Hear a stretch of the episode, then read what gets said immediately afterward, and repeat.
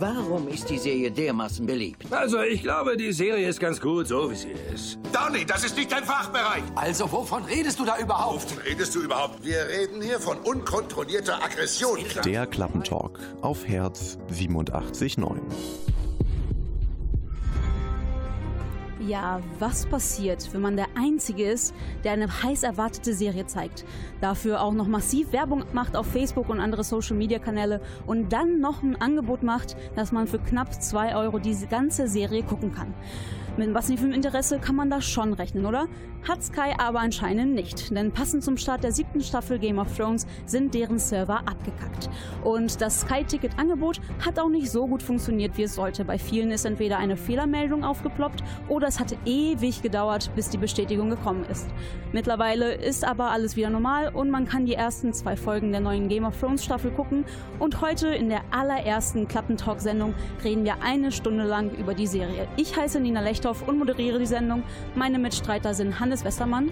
Schönen guten Tag, oder um es auf Valyrisch zu sagen, Nike Biare Sagon Kessir, wenn der Übersetzer stimmt. und Justin Owusu-Boama. Also, hallo, ich kann kein Valyrisch. Gut, äh, gleich reden wir darüber, was so allgemein uns allgemein an der Serie gefällt, aber erst äh, hören wir Rebellion von Arcade Fire.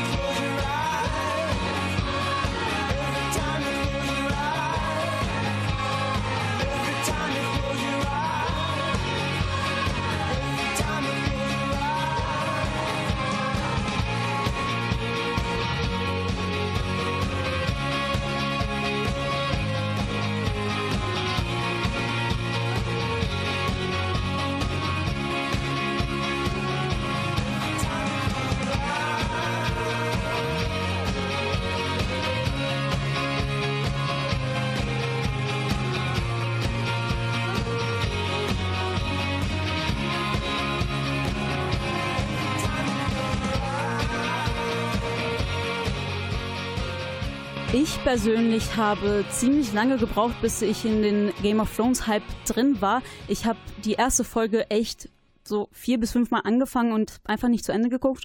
Und dann irgendwann macht es bei mir Klick und ich habe dann die erste Folge geguckt, dann habe ich die zweite Folge geguckt, dann habe ich die zweite Staffel geguckt, dann habe ich die dritte Staffel geguckt und dann gab es nichts mehr, dann habe ich mir die Bücher gekauft, alle auf einmal, habe die mir alle gelesen, durchgelesen und seitdem halt bin ich total im Hype. Wie ist es denn bei euch so gewesen?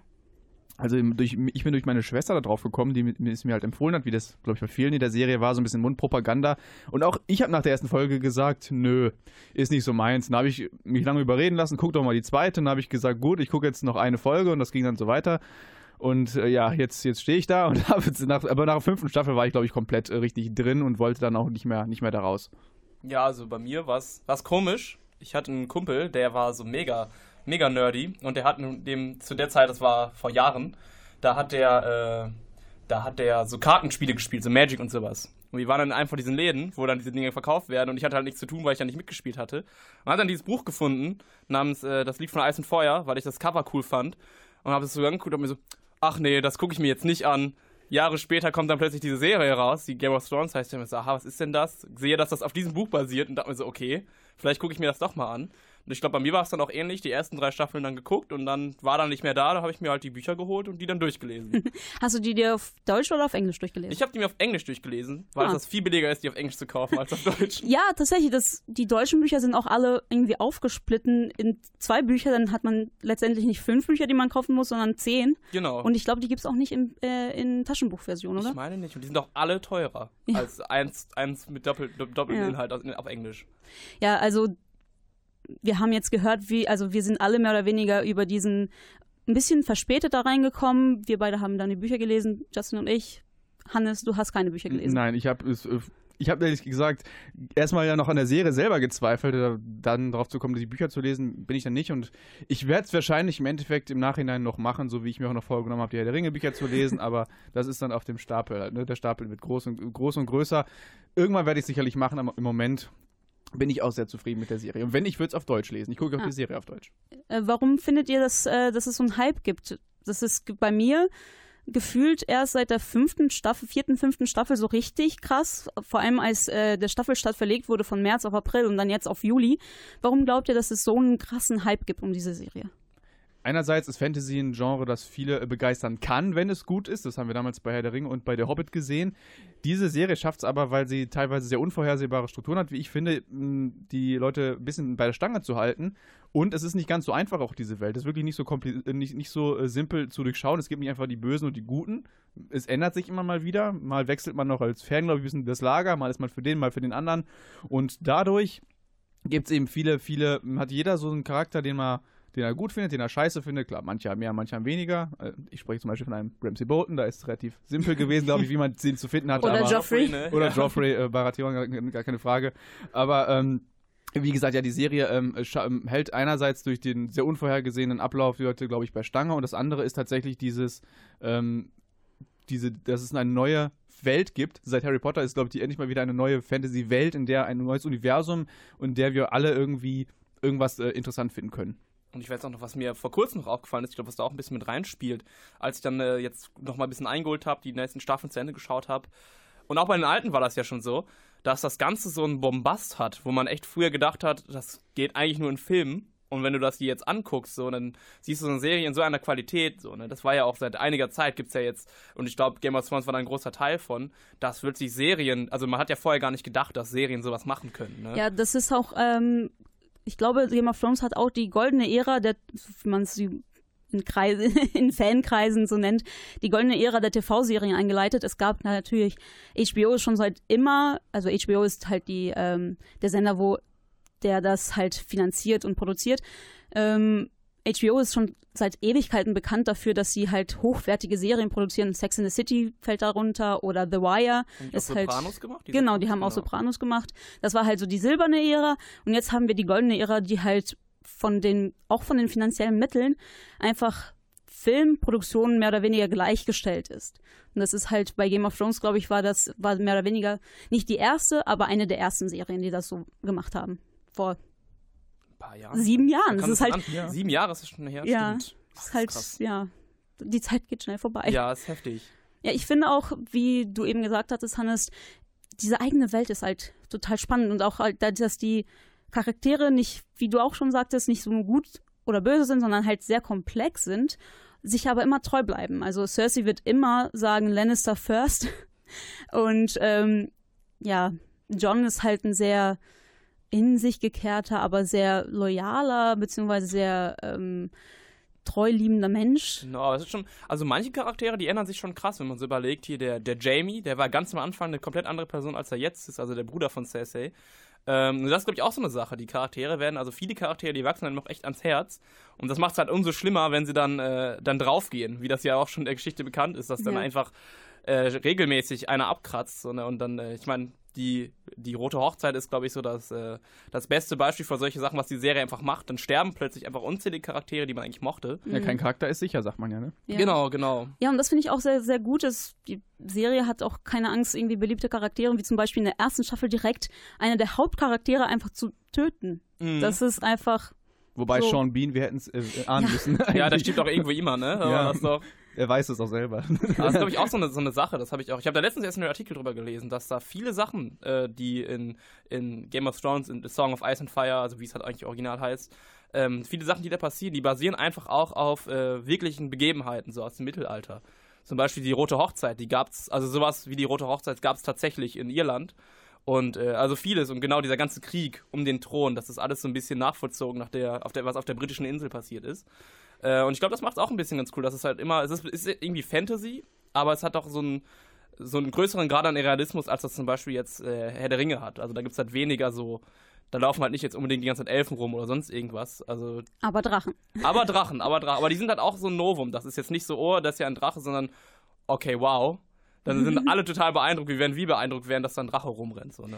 Ja, der Hype ist also, also geklärt. Es gibt einfach Drachen, genau. aber auch die ja, und Geschichte. Sex Sales, das Ach, müssen wir ja. ja wohl auch nicht verschweigen. Ja, das ist meiner Meinung nach manchmal ein bisschen zu viel. Vor allem diese sexuelle, sexualisierte Gewalt finde ich auch ein bisschen happig. Was ich aber auch ein bisschen schwierig finde, ist die Adaption. Ein paar Storylines müssen wegfallen, auch wenn es eine Serie ist und kein Film oder werden halt verändert. Und darüber reden wir gleich nach Mon Monday von Iratari.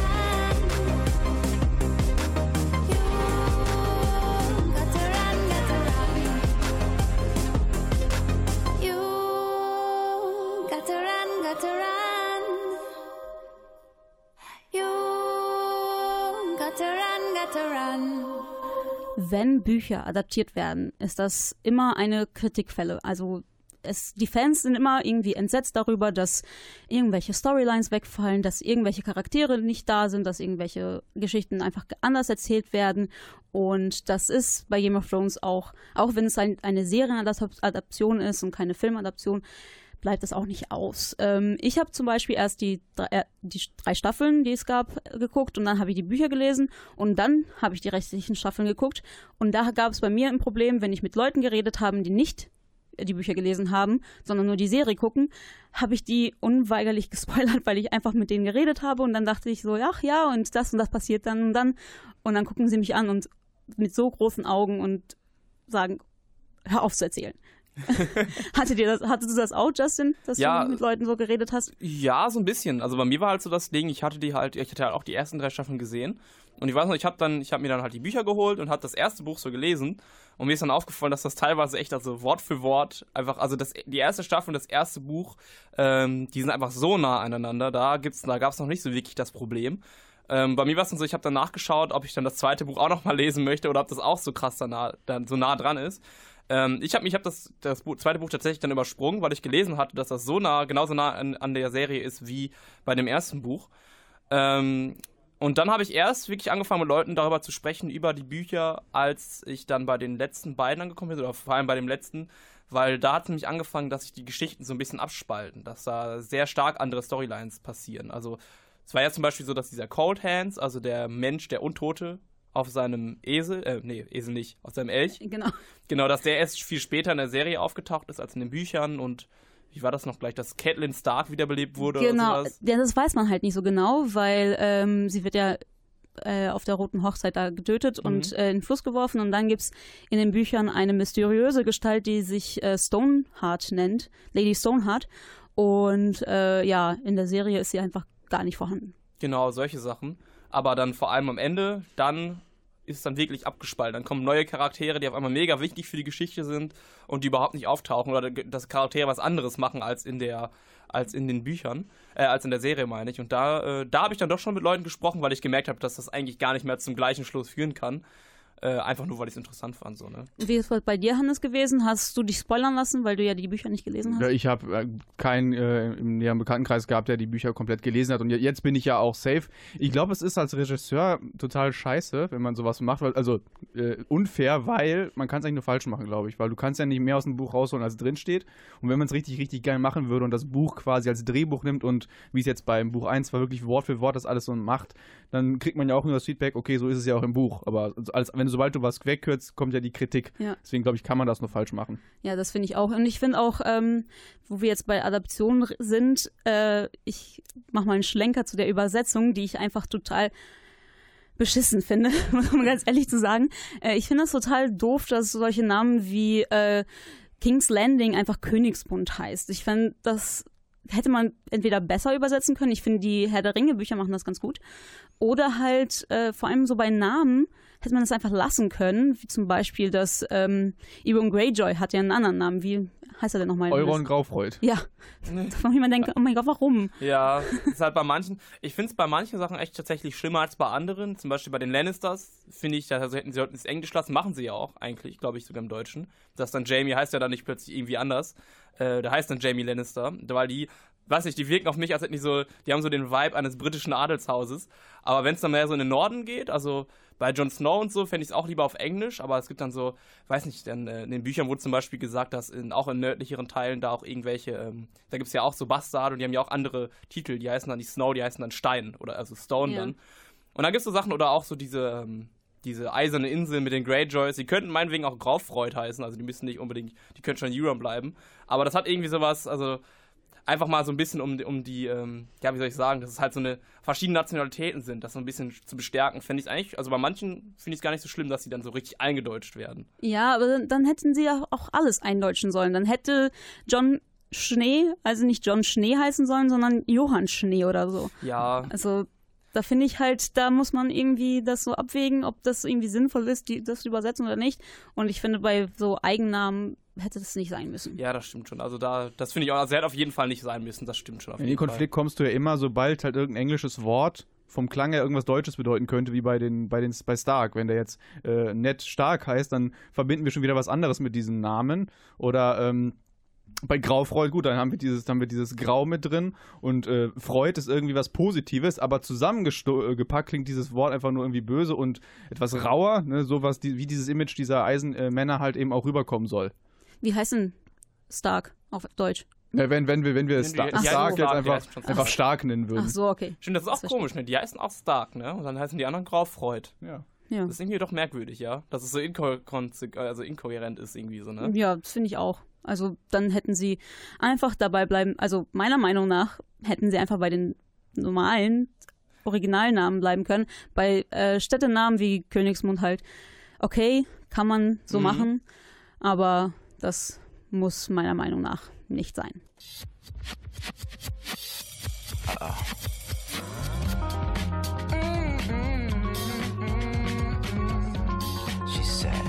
Said, Love me better, kiss me back, listen more.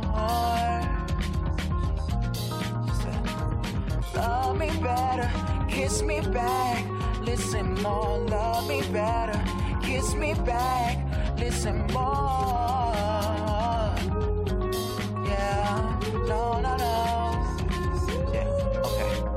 Um, face down in the brown grass. Shame, shame on my brown ass. Birds in the trees as we run through. And if I'm dead to the world, what you gonna do? What you gonna do? Like, I Can't remember. Shot spot rewind, please girl be mine. Email denied, talk to me, baby. Or I go crazy, might do it maybe. We were so Jay Z, Beyonce. My aunt said keep the sex game picante. The Aunt May and Mary Jane that I was sitting on to make me try and forget that there was something wrong. Love is Russian roulette, I had the safety on. Pop pills at the Coachella. Hold my head in the weeds, man, I can't tell her. The fear that I feel, man, it might kill her. Man, it might kill her. It's the prep school might kill her. With the drums and the grooves, so it feel filler. I don't care what he say. I'ma get my platinum back like I'm a half ton gorilla. You can hang with homie on the low. But your boy so weak, like a week ago. We ain't speaking. We ain't speaking. Okay, we ain't speaking now. Tuesday afternoon. I ain't got shit to do but fall in Tuesday. I ain't got shit to do but fall in love with you.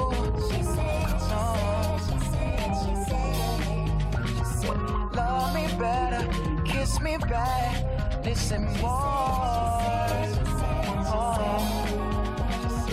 Love me better, kiss me back.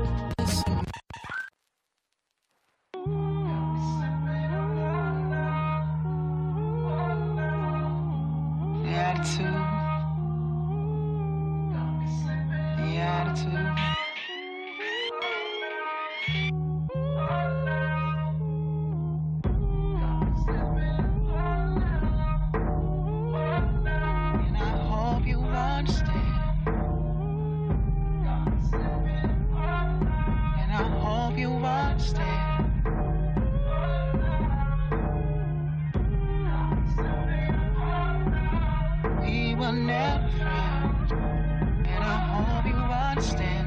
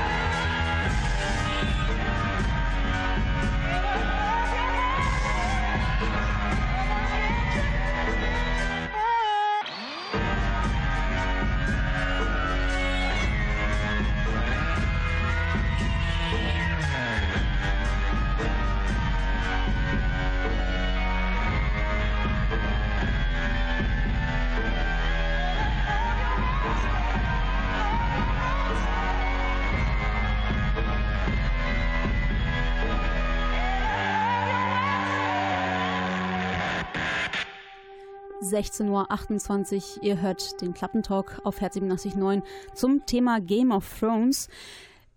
Game of Thrones hat schon krasse Momente, die in Erinnerung bleiben. Darüber jetzt, äh, darüber reden wir jetzt, ähm, also wirklich ohne Rücksicht auf Verluste, also Achtung, Spoiler. Mein Lieblingsmoment persönlich ist die Schlacht der Bastarde aus Staffel 9, äh, aus Staffel 6, Sta- Folge 9. Ähm, ich finde das sehr gut gemacht. Vor allem im Ganzen, im Großen und Ganzen finde ich die total gut gemacht. Also erstmal die Hinführung mit Rickon, dass er halt gefangen genommen wurde von, äh, von Bolton und dann halt auch als ähm, mehr oder weniger Pfand oder beziehungsweise als Lockmittel für John eingesetzt wird. Und äh, diese Szene einfach, wie er, wie Rickon von der einen Seite zur anderen Seite läuft und äh, man halt, man weiß, dass er sterben wird, aber man hat auch, doch trotzdem noch die Hoffnung, dass er nicht sterben wird. Und da finde ich auch, dass, äh, dass dass ähm, die, der Regisseur auch sehr gut mit Erwartungen spielt. Er bricht nämlich mit einer sehr einfachen, aber sehr äh, in unseren Köpfen und in unserer Kultur sehr krasse Regel, nämlich die Dreierregel. Es werden nämlich drei Pfeile geschossen und immer so im selben, im selben. Rhythmus, im selben Schnittrhythmus halt gezeigt. Und die dritt, der dritte Pfeil verfehlt Rickon.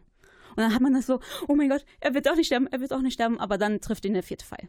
Das habe ich tatsächlich auch gedacht. ja, und ich, ich war so ein Moment, wo ich mir dachte, so, ah, ja, der überlebt das ja jetzt. Aber, äh, ja, schade. Was dann am Ende? Ja. Das ist wieder Game of Thrones, ne? dass man dann denkt, es könnte gut aus ausgehen. Nein, wusch. Pfeil in den Nacken Pfeil Kommt doch noch einer, ne? Da kommt doch noch ein Pfeil. Ja. Äh, reden wir jetzt über Lieblingsmomente oder? Genau, Oder- also einmal ein bisschen Revue passieren Okay. lassen. Was sind eure Lieblingsmomente, was sind so Schockmomente, die euch gefallen haben, was hat euch nicht gefallen in den letzten sechs Staffeln? Mm, Also ich glaube, mein Lieblingsmoment ist so ziemlich, es ist glaube ich das, wo äh, Viserys, also der Bruder von Daenerys, das Go- Gold über den Kopf kriegt.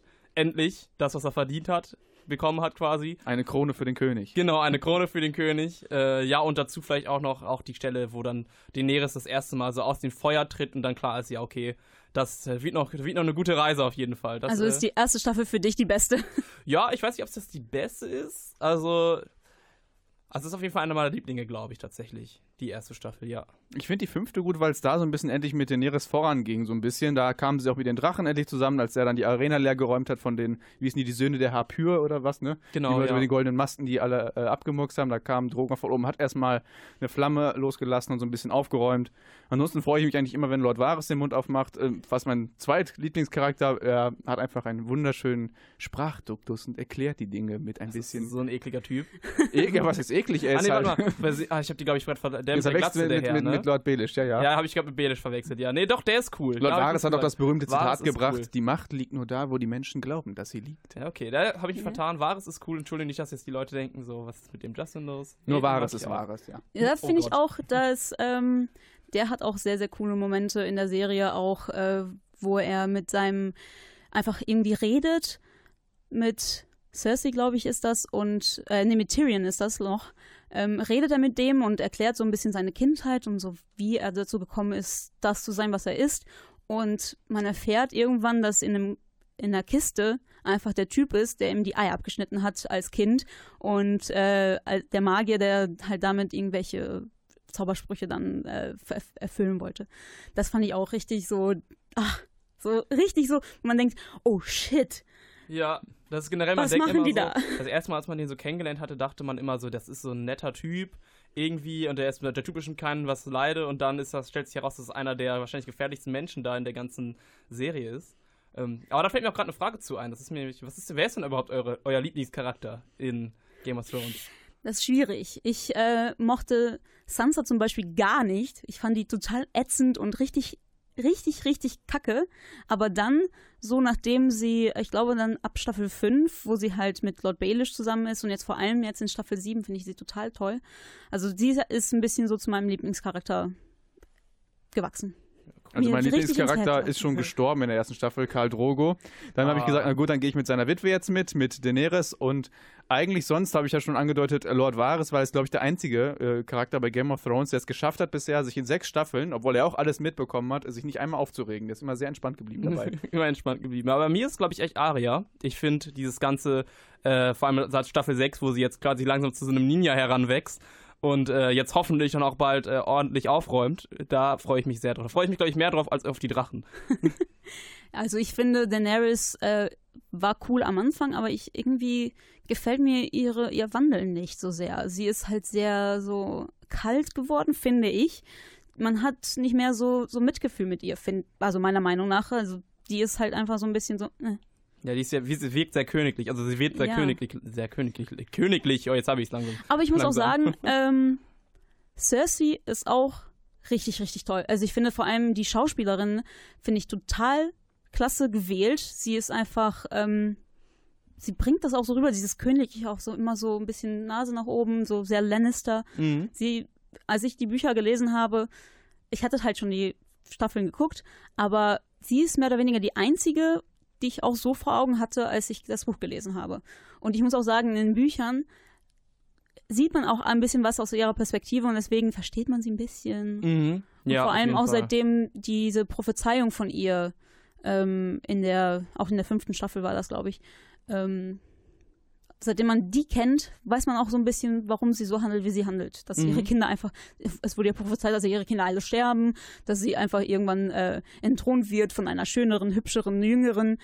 Ja, da versteht man sie ein bisschen besser. Aber ich glaube, jetzt sitzen viele Hörer gerade da und als du gesagt hast, du magst Cersei, die hauen jetzt mit der Faust auf den Tisch und rufen Genau. Schande, Schande. Aber Aber ich habe nicht gesagt, ich mag Joffrey. Ich mag Immerhin, seine, immerhin. seine das wäre ja auch verkehrt. Aber da Ja. muss ich ganz kurz noch was zu sagen, weil das fällt mir nämlich gerade ein, das haben wir gerade eben vergessen. Eine Kleinigkeit, die nämlich bei den Büchern noch da ist und die bei der Serie komplett fehlt, ist so, dass du das, dass die dass immer die Perspektiven wechseln. Das heißt, du merkst ganz oft, wie Leute gerade fühlen. Und das fand ich am krassesten bei Melisandre, der Feuerpriesterin. Weil die hat ja dann äh, quasi, äh, die macht ja dann ihre, ihre Zaubereien da die ganze Zeit. Und in den Büchern wird so ein bisschen aus ihrer Perspektive erklärt, während sie gerade so eines ihrer Rituale macht und dass sie halt immer unfassbare Schmerzen hat, während sie das tut. Und ähm, das hat das Ganze nochmal ein bisschen so eine Perspektive gesetzt, die es gar nicht gibt in der Serie. So. Und solche Sachen, die gibt es halt auch mit Cersei. Ja, genau, das finde ich auch, das ist halt so auch so wieder so eine schöne Sache vom Buch. Wenn man halt die Bücher gelesen hat, hat, ein bisschen, hat man ein bisschen mehr von der Serie, finde ich auch. Ähm, und wie es mit der siebten Staffel aussieht, das besprechen wir gleich nach Bracket von Bon Iver.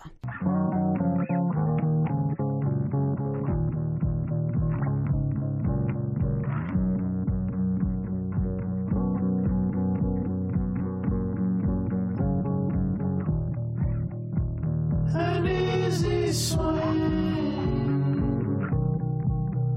had its time show.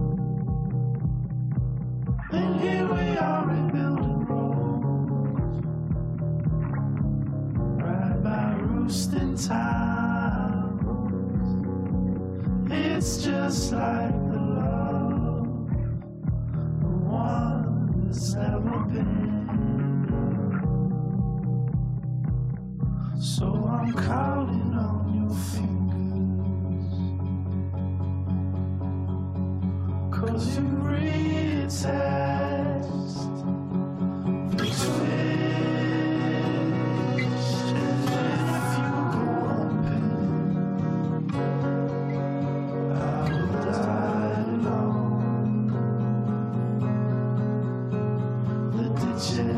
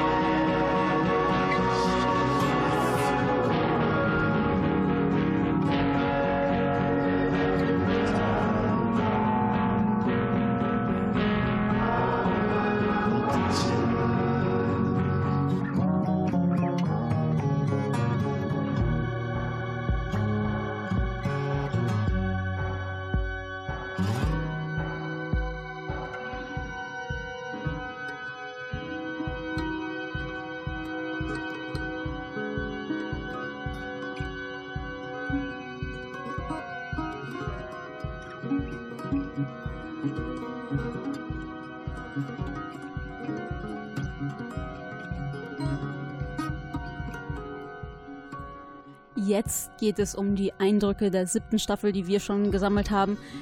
Wir werden nicht spoilern. Wer spoilert, sage ich jetzt, euch jetzt schon, der wird rausgeschmissen hier aus dem Studio und darf nie wieder eine, einen Klappentalk machen, weil wir gehen hier sehr, sehr, sehr glimpflich mit Spoiler rum. Ähm, was sind so eure Lieblingsmomente der siebten Staffel, beziehungsweise eure Eindrücke der siebten Staffel? Ein bisschen ist äh, ähm, das äh, die Frage, die sich auch Peter Baelish immer stellt in seinen Freudenhäusern, glaube ich, wer macht's jetzt mit wem? Ne? Die Frage ist ja, wer hält jetzt zu wem, weil so langsam, ne, nach sechs Staffeln ist ja klar, jetzt spitzt sich dieser Kampf um den Thron immer weiter zu, der Kreis schließt sich so ein bisschen, es gibt jetzt mehrere Parteien, alle haben nach den, den letzten sechs Staffeln so ein paar Motive gesammelt, warum sie irgendwen mögen oder nicht mögen könnten und das ist eigentlich das Interessante jetzt, wer jetzt mit wem sich eben verbündet, um was zu tun. Ich denke, jetzt habe ich ganz wirklich äh, nur sehr grob beschrieben. Ja, irgendwas doch, auf verraten? jeden Fall. Also ich glaube, es ist eigentlich für alle auch jetzt, sollte auch klar sein, die sind ja alle quasi zurück in Westeros, also alle Parteien, die jetzt über die letzten Staffeln quasi irgendwie aufgeteilt waren. Äh, also Daenerys ist jetzt wieder, ist jetzt da, Arya ist wieder da, äh, John ist wieder da, das hatten wir alles, das war ja quasi schon vorweggenommen in der sechsten Staffel, aber jetzt, ja, quasi ist der Konflikt gerade schon am Brennen, wie du schon gesagt hattest. Ähm, ja, also ich finde es bis jetzt sehr cool, von den ersten beiden Folgen her. Ähm, mir gefällt es bis jetzt. Es gab schon sehr coole Momente in den ersten beiden Folgen. Äh, ja, ich weiß, ich, es ist halt echt schwer, dass man nicht Ja. zu viel sagt, äh, weiß. was einem da besonders gefallen hat. Ähm, Ich glaube, wir machen Ja. gerade nur mehr Lust darauf, die zu gucken, Das stimmt, wenn wir jetzt sagen, es sind Sachen passiert, mit denen wir nicht gerechnet haben. Ja. Also ich fand, also das ist halt sehr wirklich spoilerfrei. Ich fand das Zusammenspiel zwischen Sansa und Jon Snow richtig, richtig gut, weil die hat man auch nicht so in, den, in der in der Zusammenstellung nicht gesehen. Man am Anfang ist Sansa irgendwie die Tochter halt da und Jon Snow ist halt der Bastard und die hatten einfach nie wirklich eine Szene zusammen. Nur halt jetzt, wo äh, seitdem Sansa halt dann nach in Norden gekommen ist wieder und äh, da halt in am, äh, an der Mauer halt sich mit dem zusammengetan hat und dann sie zusammen halt gegen Ramsay Bolton gekämpft haben. Und ich Vielleicht finde ist halt das die aus der Not heraus jetzt. Weil, weil er der letzte Stark, Stark in Anführungszeichen ist, der jetzt noch da ist. Der letzte Bruder quasi. Rob Ja. ist tot, Rickon ist tot, Bran ist nicht da. Jetzt ist er quasi der Einzige, der da ist. Ja, aber ich finde auch, dass ähm, die haben Respekt füreinander. Das finde ich halt sehr schön. Das hat auch ähm, äh, Sansa hat auch in der sechsten Staffel auch gesagt, ich war so grausam zu dir, das tut mir so leid. Und dann sagt er, ach, das ist doch nicht schlimm. Wir sind, wir sind Familie. ja, doch. Also auf jeden Fall. Also wir sind Familie, aber nicht so, wie sie denken. Aber mich persönlich ähm, erinnert das ja ganz, das Ganze echt an den, an die erste Staffel wieder ein bisschen zurück. Das Ganze, die, die, äh, die haben so ein bisschen die Chemie wie, wie die Ned Stark und, äh, und Catelyn Stark hatten, also ihre Eltern quasi. Und das fand ich ganz cool, also so ein bisschen dieser ganze, wie das, ja, wie sie so zusammenspielen. Und was mir auch sehr gefallen hat, fällt mir gerade so ein, ist jetzt auch, jetzt sehen wir auch mal ein bisschen was von der Zitadelle, also daher, wo die ganzen Meister herkommen. Und wie das da alles funktioniert, so ein bisschen. Weil man sieht die ja immer nur ein bisschen am Rand, aber ähm, die scheinen eigentlich im Großen und Ganzen gar nicht mal so eine kleine Rolle zu spielen, wenn man da so ein bisschen mehr reinguckt. Ja, das finde ich auch, das finde ich auch sehr schön. Die sind halt wirklich so die eine Person für, also einer in jedem Schloss, in jedem, äh, in jeder Burg, die halt so ein bisschen alles wissen, alles irgendwie bisschen aufzeichnen und so. Aber jetzt haben sie, finde ich auch, eine schöne, schöne neue Rolle. Und ich finde auch ähm, sehr gut gemacht. Und man weiß schon, dass es ähm, der eine, der den Meister spielt, den Obermeister, ist ähm, der Professor Slughorn von Ja, Harry stimmt. Potter. Das fand ich auch Sofort total erkannt, toll. so, Moment mal, das Gesicht, das kenne ich doch. Ja, das fand ich habe auch. ich meine so. Flasche umgeschmissen, Entschuldigung. Ich hoffe, hat sich keiner höher erschreckt. Es war nicht Slughorn, der jetzt reingekommen ist hier. Was ich aber auch sehr gut gemacht finde, das ist auch kein Spoiler, man sieht halt die Mauer einmal. So wirklich in der super totalen, also wirklich, man sieht einfach die ganze Mauer, mehr oder weniger. Und irgendwo ganz, ganz, ganz, ganz, ganz, ganz weit, weit weg sieht man so eine kleine braune Sache, die dann halt, wenn man halt ein bisschen reinzoomt, dann ist das halt ein Tor. Und das Tor ist einfach zwei bis dreimal so groß wie ein Mensch. Und da sieht man halt, wie unglaublich krass diese Mauer einfach ist. Man hat das auch gesehen in der dritten Staffel, als John mit den Wildlingen unterwegs ist und die Mauer besteigen muss, aber so wie sie da präsentiert wurde, fand ich das total krass. Ja, Die Frage, ob die Mauer die ganze Zeit noch stehen bleibt, ne, die letzten beiden Staffeln, oder ob die weißen Wanderer quasi einen anderen Weg finden, irgendwie reinzukommen. Entweder zerschlagen sie die Mauer, entweder sie klettern drüber, so wie es die Wildlinge versucht haben, oder aber sie sagen, okay, drauf geschissen, dann sind wir halt die Meister auf der anderen Seite. Mhm. Ja, aber ich finde, das, ähm, das wäre schade, wenn die halt dann nicht wirklich so die Rolle spielen würden. Weil sie ja jetzt die einzigen wirklich in der Serie sind, seitdem Ramsay Bolton äh, tot ist, die äh, offiziell böse sind, ne? Genau, Die ja. jetzt, also die, Die weißen die Wanderer, Wanderer, ja klar. Die darf man offiziell hassen. Das ist auch echt das erste Mal jetzt seit langem, dass jetzt wirklich, also was heißt das erste Mal seit langem, es ist jetzt wirklich mal so, dass diese weißen Wanderer jetzt eine direkte Gefahr sind. Die waren ja vorher immer so, also die waren vorher nur, hatten, mussten ja eigentlich nur die Leute äh, vor, an der Mauer interessieren, aber jetzt ist es halt echt, also man merkt jetzt halt wirklich, und das ist, glaube ich, das zieht sich also durch die ersten beiden Folgen für mich auf jeden Fall, dass da jetzt diese Gefahr, also man merkt jetzt ganz klar, dass da gerade alles aneinander prallt jetzt. So. Ja, und vor das allem, ich, weil auch es gibt dann Menschen wirklich auf der anderen Seite der Mauer, die einfach wissen, dass es die gibt. Weil vorher waren die halt nur so Ammenmärchen, die halt Old Nan halt den Kindern erzählt hat. Und äh, man wusste halt nicht so genau, wer das ist, ob die wirklich existieren und so weiter. Und dann ha- hatten, äh, gab es am Ende der, der fünften Staffel die Schlacht gegen die weißen Wanderer und der, deren Eiszombies. Und da haben halt sehr, sehr viele Leute gesehen, dass es sie wirklich gibt und dass, äh, wenn du stirbst auf der anderen Seite, dass du einfach wiederbelebt wirst, zum Eiszombie wirst. Und das ist, glaube ich, so auch so ein Antrieb für die, zumindest die im Norden, die das kennen, einfach sich zusammenzutun und dagegen anzugehen. Was ja auch nochmal schwierig wird jetzt die Frage, wie ver verbünden wir uns nicht nur alle, wer verbündet sich gegen wen, sondern wie kriegen wir es auch zusammen, dass jetzt alle zusammenhalten gegen die weißen Wanderer. Und noch wissen ja außer dem Norden gar nicht so viele, ne, dass es die überhaupt noch gibt. Ich wette mit euch, wenn es eine Hollywood-Produktion wäre, wären es die dunklen Wanderer, die Bösen. Ja, me- meinst du? ja, das die immer, immer. Und die würden auf schwarzen Pferden reiten, hätten schwarze lange Haare, 100 Prozent. Ja, aber das passt doch gar nicht zu dem weißen Schnee. Das würde man die halt sofort erkennen. Ich glaube, das ist auch so ein bisschen Der so Schnee wäre dann auch schwarz. Der wäre dann auch einfach schwarz, Ja, das wäre ja, einfach ja. schwarzer, schwarzer Schnee. Deswegen können wir froh sein, dass es keine hollywood Das wäre dann auch die weiße Wache, ne? Oder wie war das? Genau, diese- die, die, die, Die schwarze Wache. Genau, legt das Weiß an und dann ist man an der Wache. Genau. Ich finde es auch vor allem, was mir auch gerade wieder einfällt, also jetzt, wie gesagt, die weißen Wanderer kommen jetzt runtergelaufen. Ähm, ich frage mich jetzt auch, wie das weiterhin, wie das forthin mit diesem, weil eigentlich ging es ja die ganze Zeit nur um den Thron. Und ich frage mich, ob das jetzt ein bisschen schwankt, ob dann die Leute jetzt mehr, oder ob die Charaktere jetzt merken werden, oh, äh, ja, vielleicht sollten wir uns mal ein bisschen später um diesen Thron kümmern und erstmal um, um die weißen Wanderer. Oder ob das jetzt, äh, also ich kann mir auch gut vorstellen, das würde mich nicht wundern bei der Serie, wenn es jetzt heißen würde, ach nee, ignorieren wir das da oben, wird schon nichts sein und am Ende passiert es dann doch und am Ende ist alles Nacht. Ja. Äh, würde mich persönlich nicht wundern, ehrlich gesagt. das kann ich mir auch ganz gut vorstellen, dass einfach so der Norden sagt, hier, wir brauchen Hilfe. Das hat, das war auch schon, ähm, glaube ich, sogar, sogar in der ersten Staffel. Da ist ähm, ein Entsandter von, äh, von, der, von der Mauer runtergesandt worden nach Königsmund und sollte den halt, äh, der hatte eine Hand mit, die Hand von einem äh, Eiszombie. Und er sollte denen zeigen, hier, guck mal, das ist das ist die, die Gefahr ist wirklich vorhanden. Wir brauchen eure Hilf Hilfe, aber als er da angekommen ist, war die Hand halt schon weg. Also die war dann verfault und gab es halt nicht mehr die Hand. Und äh, deswegen ist es dann halt dann ein bisschen abgeebbt, beziehungsweise dann sind halt, hat äh, der König dann, beziehungsweise Cersei war das dann in dem Moment, ähm, hat dann gesagt, ja hier, dann könnt ihr ein bisschen ein paar unserer Gefangenen haben, schickt die dann nach oben. Und das war halt die Hilfe. Es ist so ein bisschen wie bei uns mit dem Thema Klimawandel, ne? Wenn wir sagen, wir sagen, die einen sagen, da ist diese Gefahr und dann die meisten sagen, ey, was da oben im Norden mit dem Schnee passiert, das ist uns egal irgendwie, ne? Wir haben hier unsere eigenen Probleme und vielleicht ist das, ich kann jetzt nur ein bisschen spekulieren, die Message, die ja mit rüberkommen Das soll, ist ne? aber auch, äh, das ist auch eine Theorie gewesen, die ähm, ein YouTube-Typ halt aufgegriffen hat, weil ähm, George R. R. Martin schreibt sehr viel Science Fiction auch und es geht sehr, sehr viel immer um nukleare Bedrohung und so weiter. Und der hat halt die Theorie aufgeschlüsselt, dass es halt bei Game of Thrones sind die halt in einer Welt, in der halt nukleare, der nukleare Winter herrscht und deswegen, also das ist halt so eine Theorie. Ein paar andere YouTube-Channels mit anderen Theorien, sowohl auf Deutsch als auch auf Englisch und Channels, die sich einfach sehr krass mit Game of Thrones beschäftigen, haben wir euch verlinkt auf www.radioherz.de.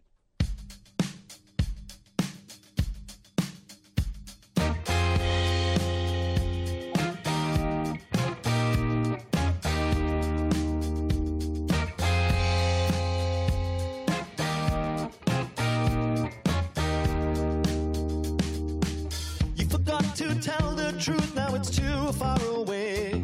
When the auditors add it up in the books, will you keep them at bay?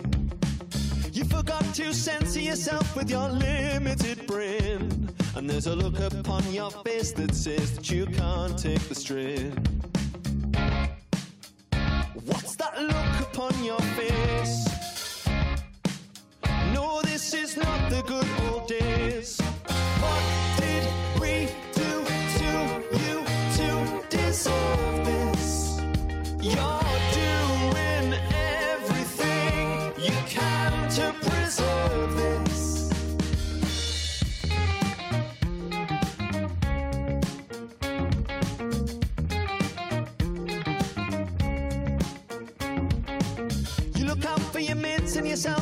That's natural, I'd say.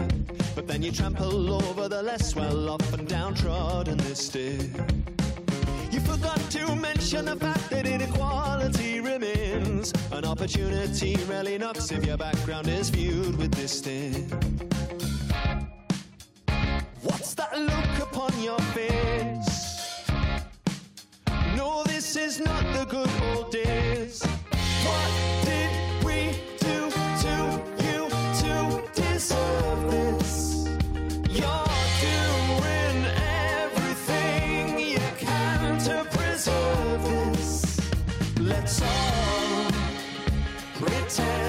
to tell the truth.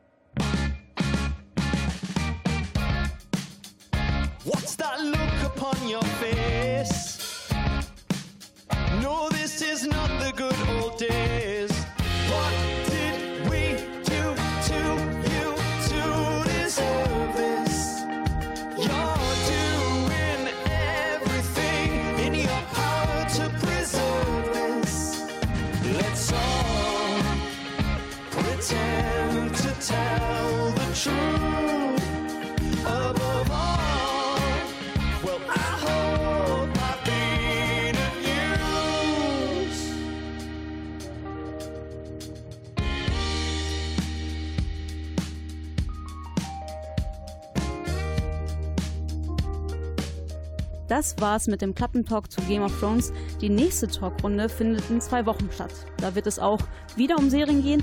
Da stellen wir euch unsere Lieblingsserien, also fünf unserer Lieblingsserien vor. Vielen Dank an Pierre Buivitt, unseren Mann hinter den Kulissen. Vielen Dank auch an meine Mit Mitdiskutanten. Justin Usubuama. Und Hannes Westermann. Mein Name ist Nina Lechthoff und ich wünsche euch einen schönen Abend.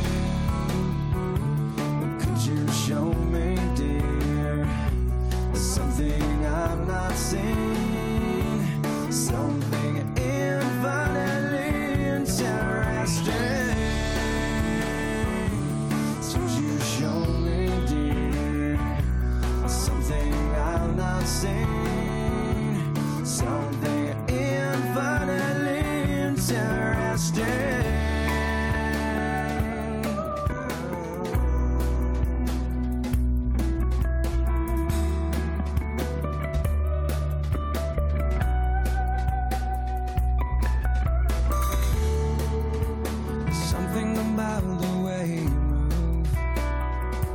I see your mouth in slow motion when you sing. Subtle than something someone contrives. Your movements echo that